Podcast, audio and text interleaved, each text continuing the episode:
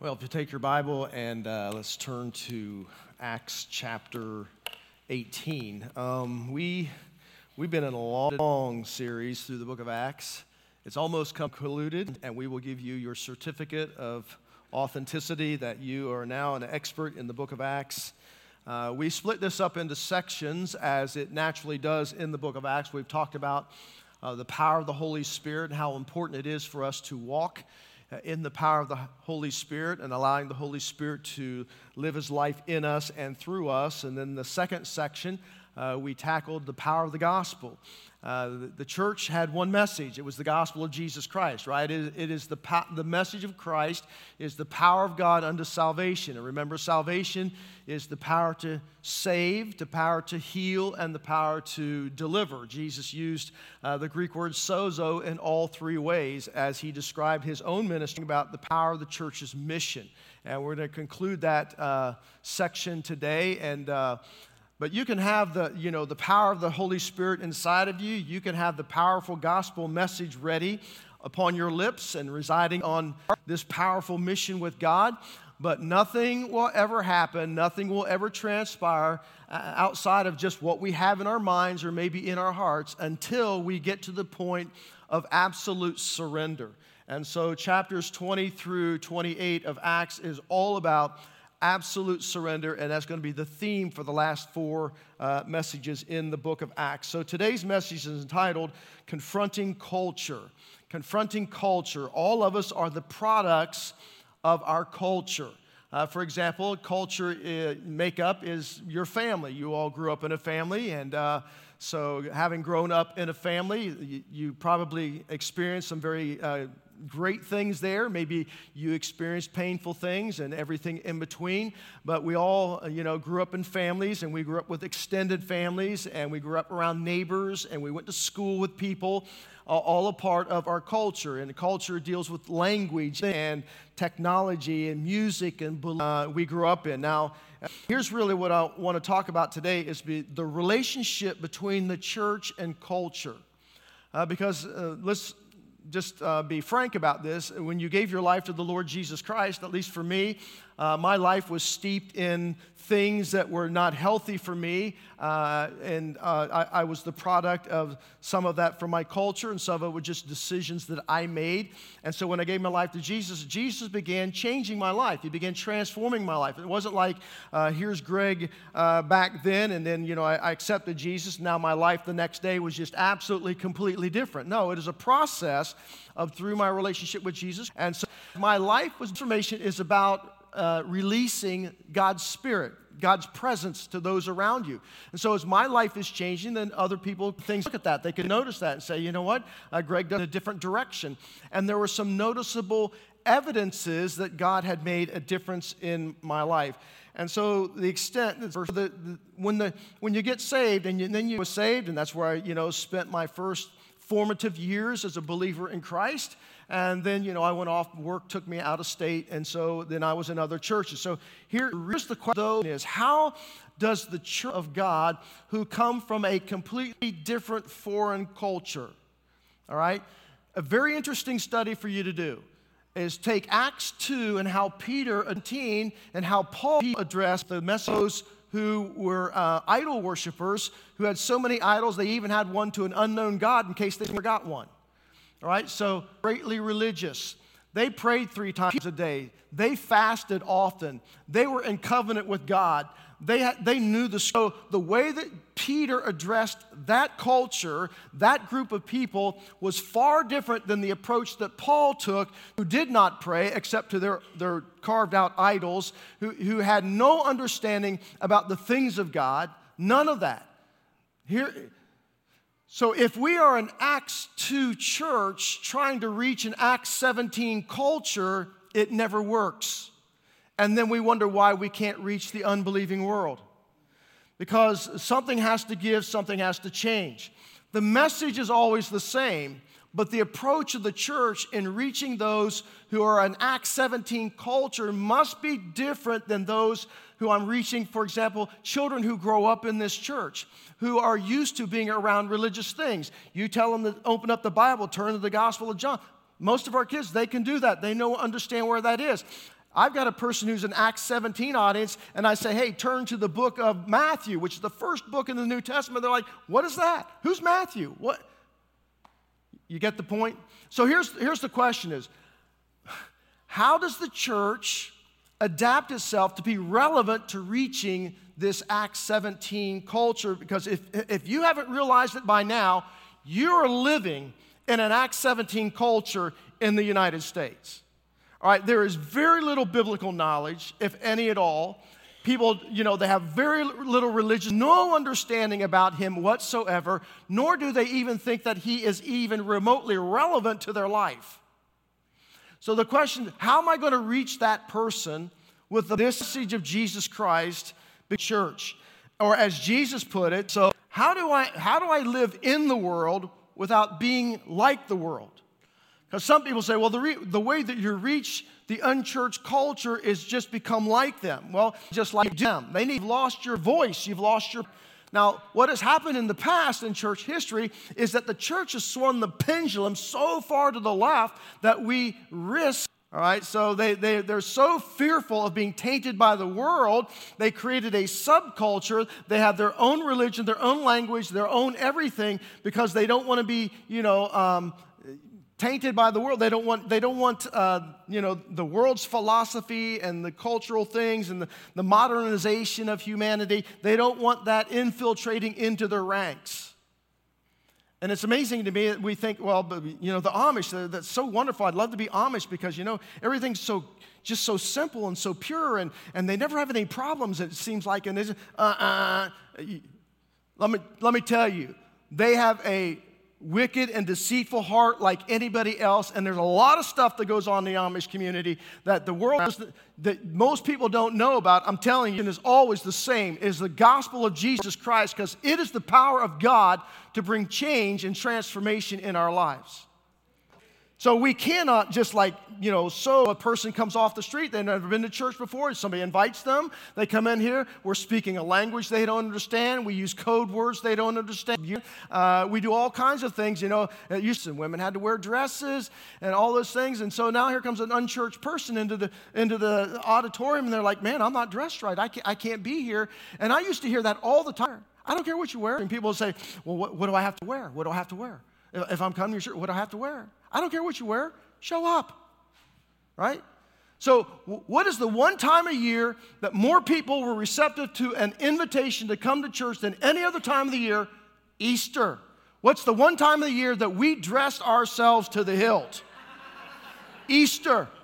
And then they come in when we've told them, I don't care what you wear, just show up. That would be me inviting you to a party and you say, Greg, what should I wear? I don't care wherever you want. I just want you to come to the party. And you show up and everybody there is in their tux and in their dresses. How out of place would you feel? See, this is the cultural tension that we have to deal with. Jesus himself, listen, you can't hang out with sinners. In fact, he hung out with them so much and ate with them and partied with them so much, he was accused by them of being a drunkard and a glutton. And so it was Jesus who confronted the Pharisees. If you'll recall in Luke chapter 15, he gave a parable about a, a, prodigal son and his father and a couple other. Why? Because Jesus was trying to confront the church with saying, listen, listen, you, you, you, you've got to reach the culture, you've got to reach those who are in front of you. It doesn't mean you become like them, but the, the message is always the same. But the avenue by which you, do, here's what I have better changed a lot of lost people. And if we're not careful, the church can become just as irrelevant. In the United States, for the last 18 years, the church is in a major decline. Could it be because we have the right message, we're just not adapting to the right method of becoming relevant as we are sharing that message? So that's what I want to talk about today. I want to kind of dismantle um, some things here that we we need to understand and look at if we're going to be culturally relevant with the message of Christ. Now, popular today, some people, you know, when they address this, say, well, what, uh, you know, if you want to reach culture, you got to remove all the hard edges about the cross and the blood of Jesus, and people start stripping that out of their hymns and their songs, and, and, and no, that's not what salvation. It's not about stripping the message of its teeth. You don't you know, so a lot of people like, well, you just can't talk about sin anymore. If you're going to reach people, you just got to talk about God's love and mercy and forgive and just come about a lot about love. You know, it's going to be wonderful in your life from here on out. That's a false message, and we're, we're setting them up for failure. Or some say, well, you just can't press people out making a decision for Christ. Just give them lots and lots of time. And, and uh, if you're going to reach culture, you got to slow it down.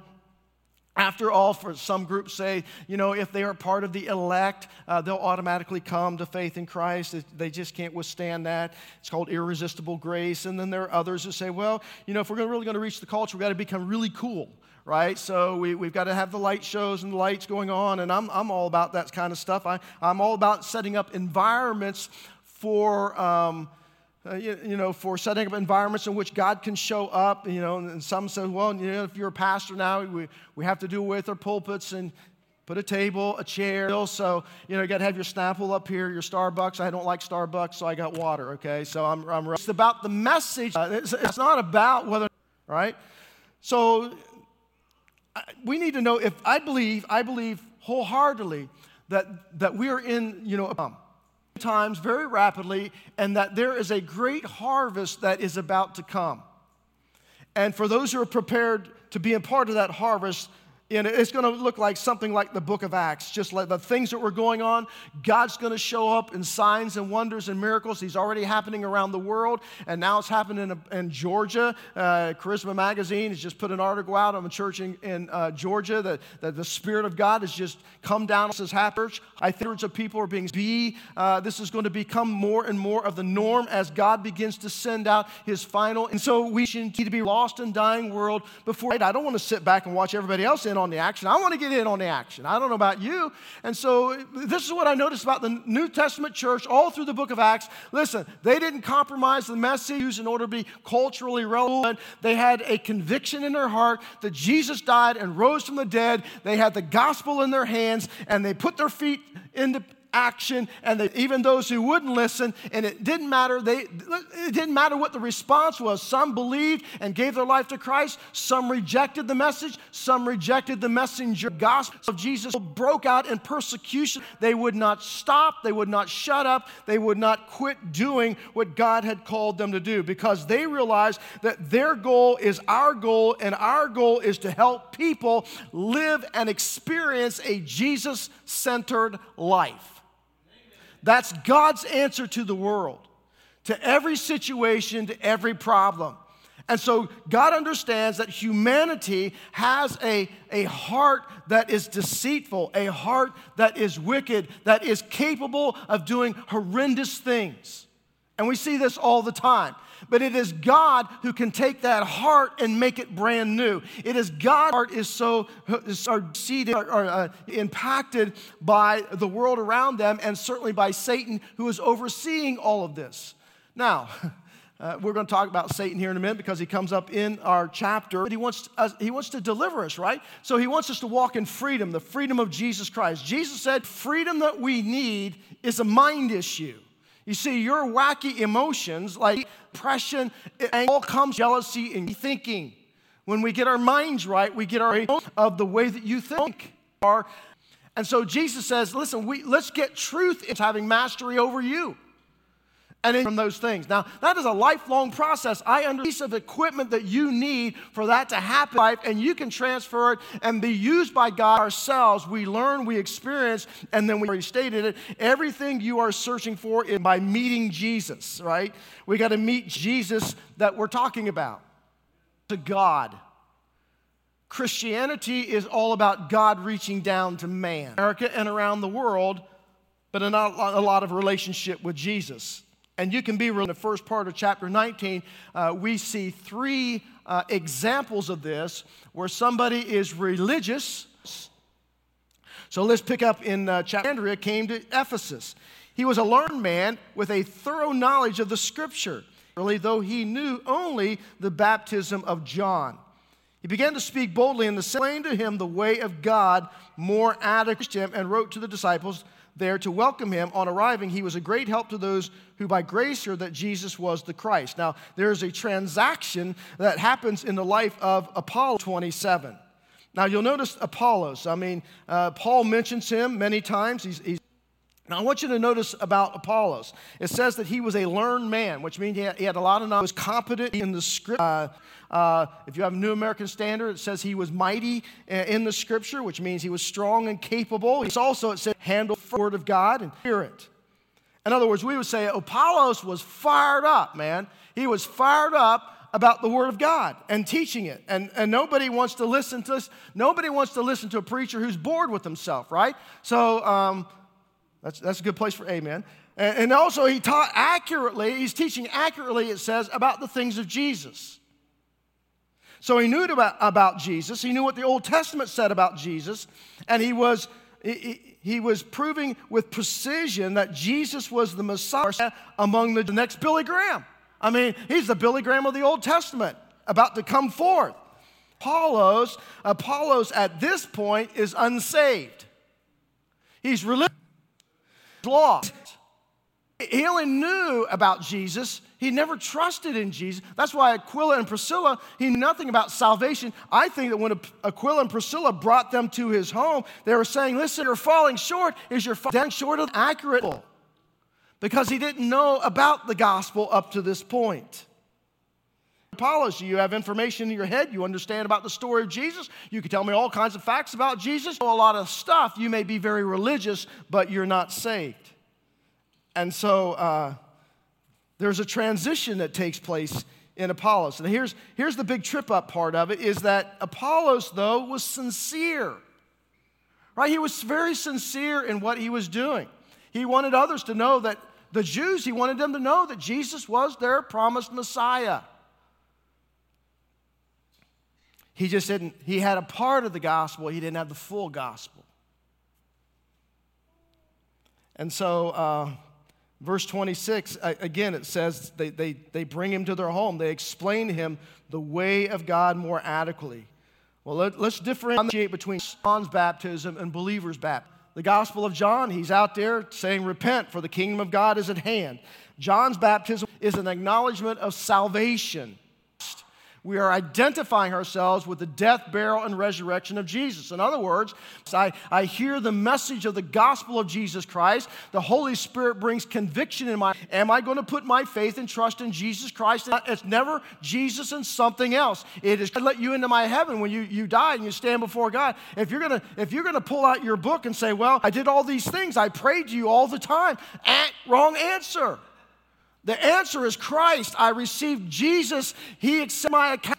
The payment, I am trusting in Him and Him alone for salvation. That's where Apollos had missed it. Out there, and he's going after the Jews and saying, not only is Jesus Messiah, but now Jesus is my.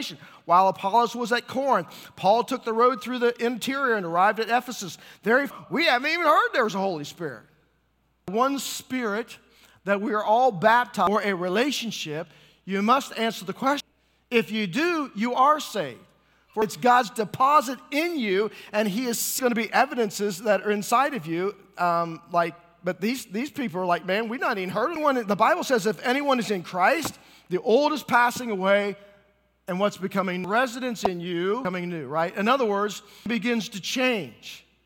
And it's a change that begins maybe slowly, maybe rapidly, and it's a change that continues throughout your lifetime. Me down. So I, am, I hear the same story all the time. It changed for me, and there was just like a guilt that was lifted off of me. The, the shame was released from my life, and I, it's like I got a brand new lease on life, and, and the Spirit of God came inside of me, and, and all of a sudden, man, the word of an innate, insatiable desire to just go into the Word of God and read it. And, and I never see people, things I've seen before, and, and God's hands and doing all that crazy stuff. I thought these people are lunatics, but now all of a sudden I find myself doing the same I can't, right? I can't believe it. I don't understand it. I don't even like you'd understand that, that comment right there. So, Hey, I may not sing well, but I'm going to do it. I used to be able to sing my face off, and, and it didn't bother me one iota, and I, I, didn't really care. And now all of a sudden, when I try to do the same things, I find that I, I can't do it anymore. There's just something inside of me that's can I now all of a sudden I have this heart for and love for Scripture and worship, and God's changing my life, and like the fruit of the Spirit's just becoming evident. And um, what's happened is in this person's life, they are evident, have been born again. But when you give me a person who says, well, you know, back when I was about uh, eight years old, I made a decision in church, and, uh, and yet and the people of God have no interest in, interest in the thing about God until they reach the end of their life, and then you ask them, say, well, you know what, you know, there's a God who loves you, and Jesus died for you. Oh, it's, don't worry about it. I've made my peace with God. Really? You're going to have a hard time convincing me of that. Now, I'm not a judge. I'm not God. I'm not anybody's judge. But there are evidences that come about when a person gives their life to Christ. And so, you know, I can't, you know, this 25 years after John is beheaded by Herod, here are still disciples of John out there. They've not even heard about the Holy Spirit. I find that remarkable. So notice what happens. and they answer, no, John's baptism was a baptism of repentance. He told the people to believe in the one coming after him, trust in Jesus who's coming after me. Right? John, your Messiah, he's your hope. Uh, and so on hearing this, they were baptized into the name of Christ. They, they, they've made this decision. They're baptized in, in the name of Christ. Paul placed his hands on the Holy Spirit and prophesied. Two evidences of the Holy Spirit. And so it was, it was God's way of saying, just like when John, you know, when, when God wanted to fire up the Jews, you know, the Holy Spirit came in a very dramatic way. When God wanted to reach out to the Gentiles, the Holy Spirit came in a very dramatic way. When God wanted to reach out to the Samaritans, the Holy Spirit came on them in a very dramatic way. When God wants to reach out to these disciples of John, the Spirit comes on them in a very dramatic way to say to us, yes, now they have been born again. They have met Christ. So my point is that religion is not enough. You must choose, you must choose to embrace God's grace through his son Jesus Christ if you want to be saved. That's our message, right? So this is what we're out to share in the world. And so then there, you know, if you followed the rest of the chapter, I'm going to move on. Um, there were those who were hard in their hearts, you know, they were obstinate and they just like didn't, because I get this all the time as a pastor. Uh, people who, who uh, grew up in churches, um, you know, conversion experience with Christ. People say oh, to me all the time, you know, Pastor, I'm just not sure that I or not I am saved. I've struggled with this all of my life, and uh, maybe you've come down the aisle and you've, you've signed a card four or five times, you've been baptized two or three times, uh, and every time somebody, you know, another pastor or preacher gets up there, or maybe an evangelist during a revival, and, and God starts convicting your heart, and you immediately go back to, you know what, I, I don't know if I'm saved. I just really, don't. and so you've been struggling with this all of your life, and, and you're really not sure. So I want to dis, I want to dispel that for you, okay? I want to help you understand of God, how to know that you know. All right? Brilliant, right? Ink pen. All right, here's what I know. And this is what Scripture bears out. You know, the Apostle Paul would say a bunch of things shall never inherit the kingdom of God. And so this is what oftentimes for me caused me uh, doubt. It was like, well, man, I've done. And so I really feel guilty and convicted, or somebody be preaching, and, and so they give the issue of salvation, and they say, Christ, like 25 times pray this prayer. And how many, uh, as a teenager, because they always feel convicted. So here's how you know. All right, let's say that this ink pen represents, and the direction is the default of my life was, me quite frown or hurt her in some way. That may have bothered me from God. Really, I wasn't that interested in lost young man. I'm a lost teenager sitting in church. So what I tried to do is I tried to be good. I'm trying to push the north of my life around this waking, stop my pot smoking. Uh, so willpower doesn't last very long. And so I get, uh, you know, this, this whole Christian thing, it's too on. And then all of a sudden, I have an encounter with Christ, right? I experience Jesus, and God has flipped the north side of my life this way. And so now, guess what? I also drug into this new relationship my old habits, right? My old lifestyle, my old thought path, the gravitational pull of my life is like going back to here, and I can't wait till it swings back this way. Does that make sense?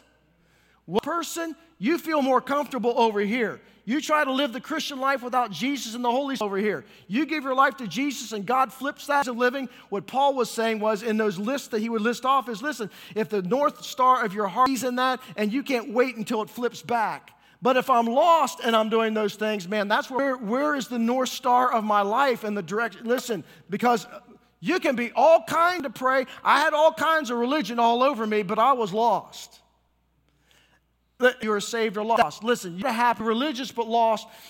You need to embrace the grace of Jesus Christ. That is our message. We are help people meet Christ the gospel of Jesus Christ. Number two is by following Jesus. By following Jesus. You'll notice what it says. God did extraordinary, verse 11, extraordinary miracles through Paul so that even handkerchiefs and aprons that had touched him were taken to the sick, and their illnesses were cured, and the evil spirits left them.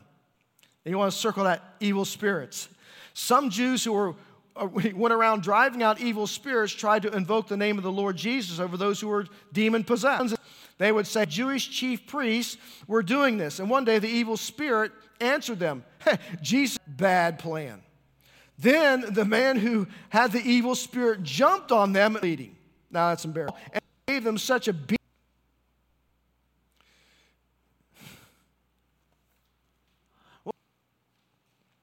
Well, um, Paul, Paul healed, and as God, he is some incredible who are demonized, free from demonic oppression, demonic possession, whatever, nearby.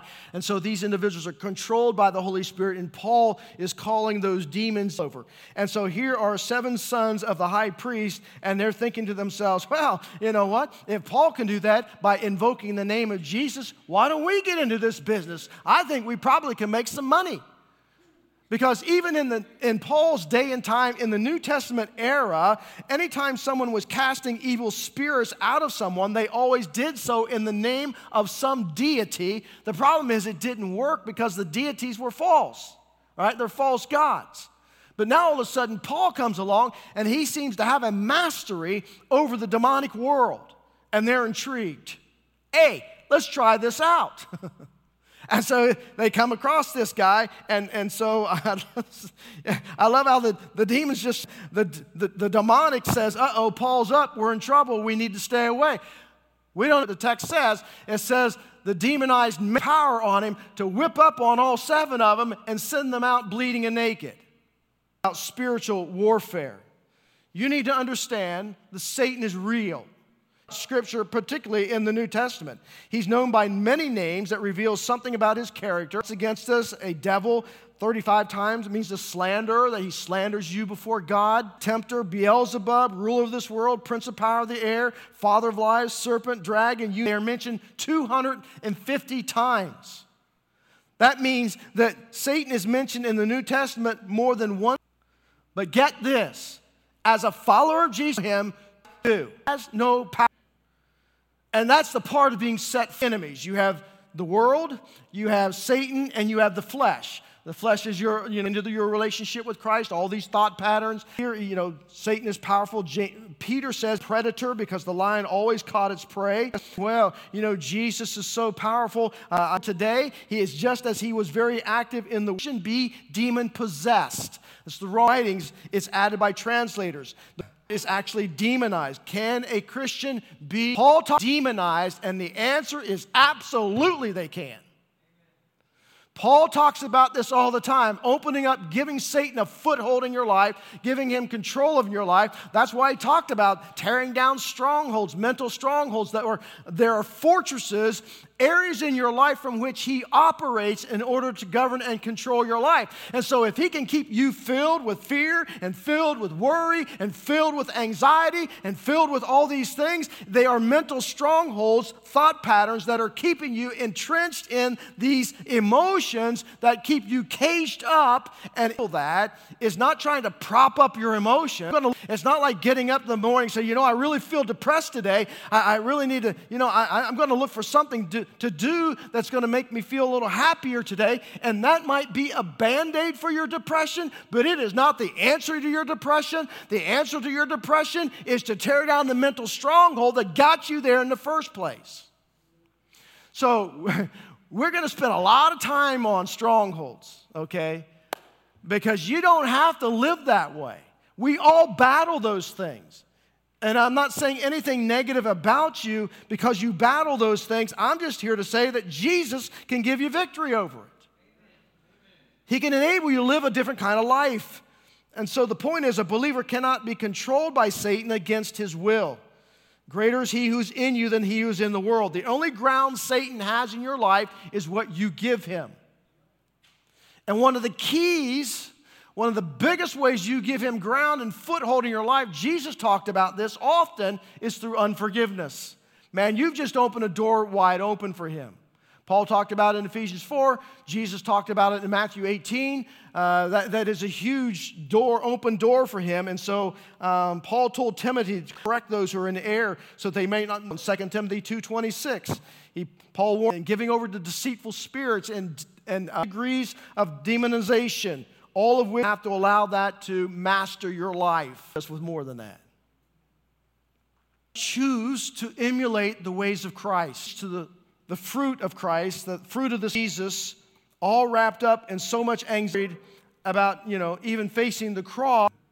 So I can go on the li- down the list. How much greed was in the heart of Jesus? How much jealous? Then, if I have the mind of Christ, then I will live out the emotions of Christ, and I can defeat those things where Satan ensure I can have mastery over them. And once you are equipped with handling that, whenever your fear hits me, I know what to do with it. Hurt and you're angry, anger is a secondary emotion. It's always fueled, by, evolves into resentment and resentment, bitterness and bitterness, unforgiveness. And there are many of God's people, seed of the heart. We'll rationalize it. We will just make it a family heirloom if we have to, because we do not want to submit that. So let, us talk about Jesus's Jesus over your strongholds. And I'm a Christian,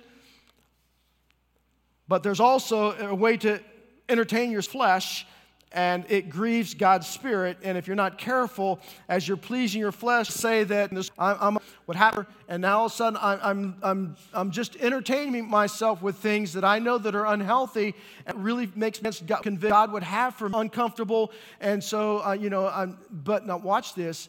If over time you continue to grieve the Spirit and quench the Spirit, over time, it's going to feel more and more comfortable to you because you can't hear his convicting voice any longer. And that is a very dangerous place to be in because, like I'm telling you, your, your enemy, the evil one, has set a trap out here and he has baited that trap and he's going to drop little morsels to get you into that trap. And once you're in that life and you are in that God can't erase.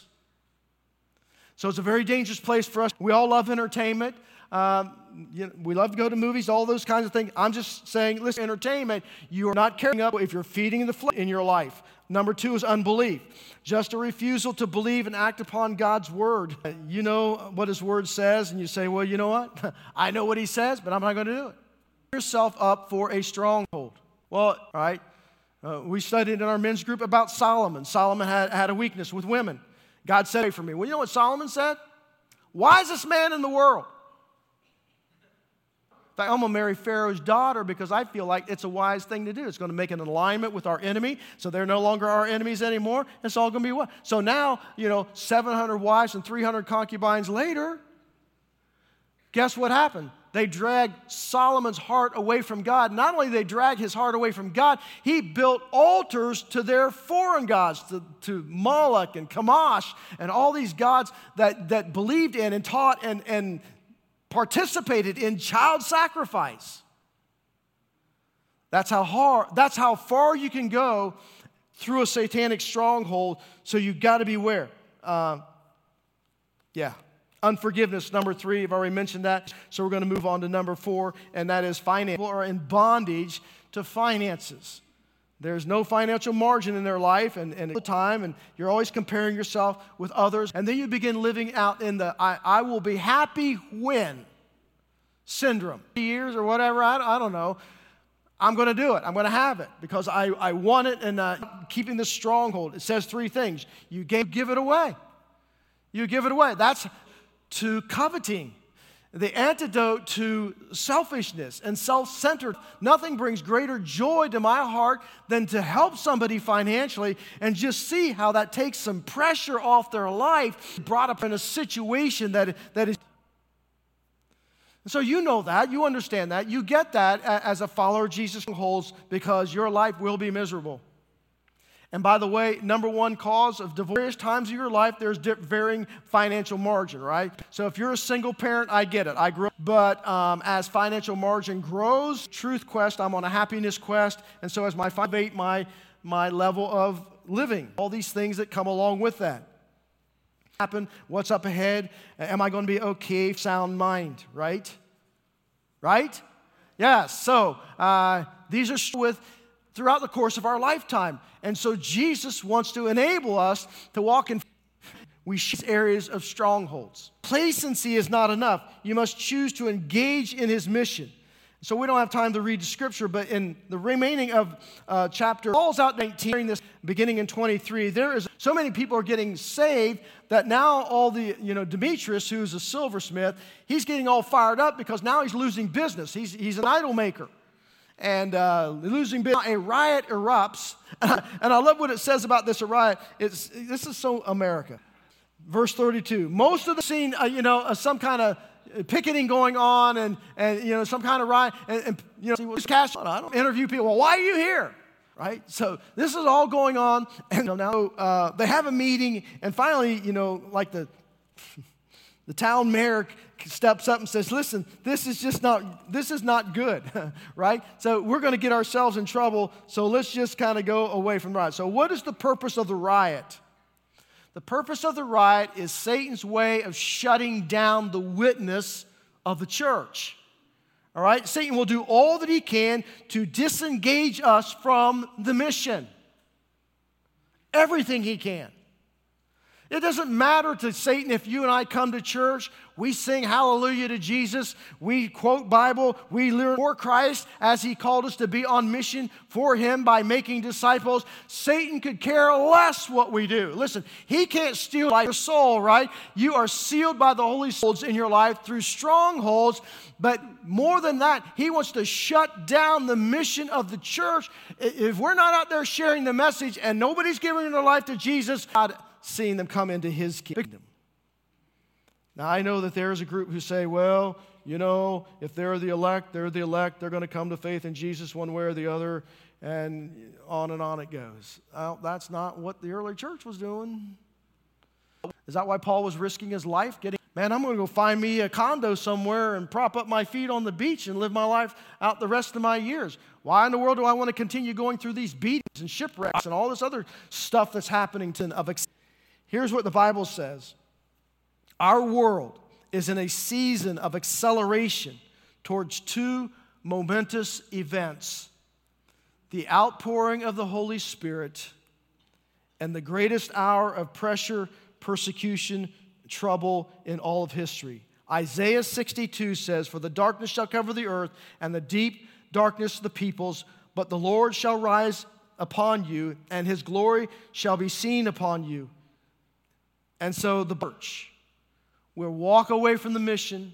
They're going to walk away from the faith because of these four reasons fear, offense, that I've been offended. I've been offended by Jesus. I've been offended by others within the church. I have a spirit of offense, and I can give you scriptures for all these. Lust, Lust is a big one, and this one is really hammering away at the church. And you've heard me talk about this before the pornography industry and how the effect it is having upon the church. And so the Bible speaks about this how there be carousing and drunkenness. Carousing means to self indulgence, it speaks of immorality. Uh, the day will, when the day comes, percentages are just like skyrocketing because it is so, you know, it's so. Um, accessible through the internet. And, and now it's just like younger and younger kids. A epidemic in our country and in our churches because the percentages are no better in the church. The problem is we're not talking about this in the church with our kids. Stronghold in their life that may take them their lifetime to try to overcome, and it may lead to things that will they'll engage themselves in that. And if we think that it's not happening, we are being naive because it is. And then the fourth one is deception false prophets, deceptive purposes, trying to reorient social movements they claim to excel in love, all about values, love, uh, uh, but it's, it's escalating. Fear, offense, lust, deception that will result in believers falling to the end, God helping others to meet Jesus, to follow Jesus. What would it look like in others' church if every single one of us said, You know what, God?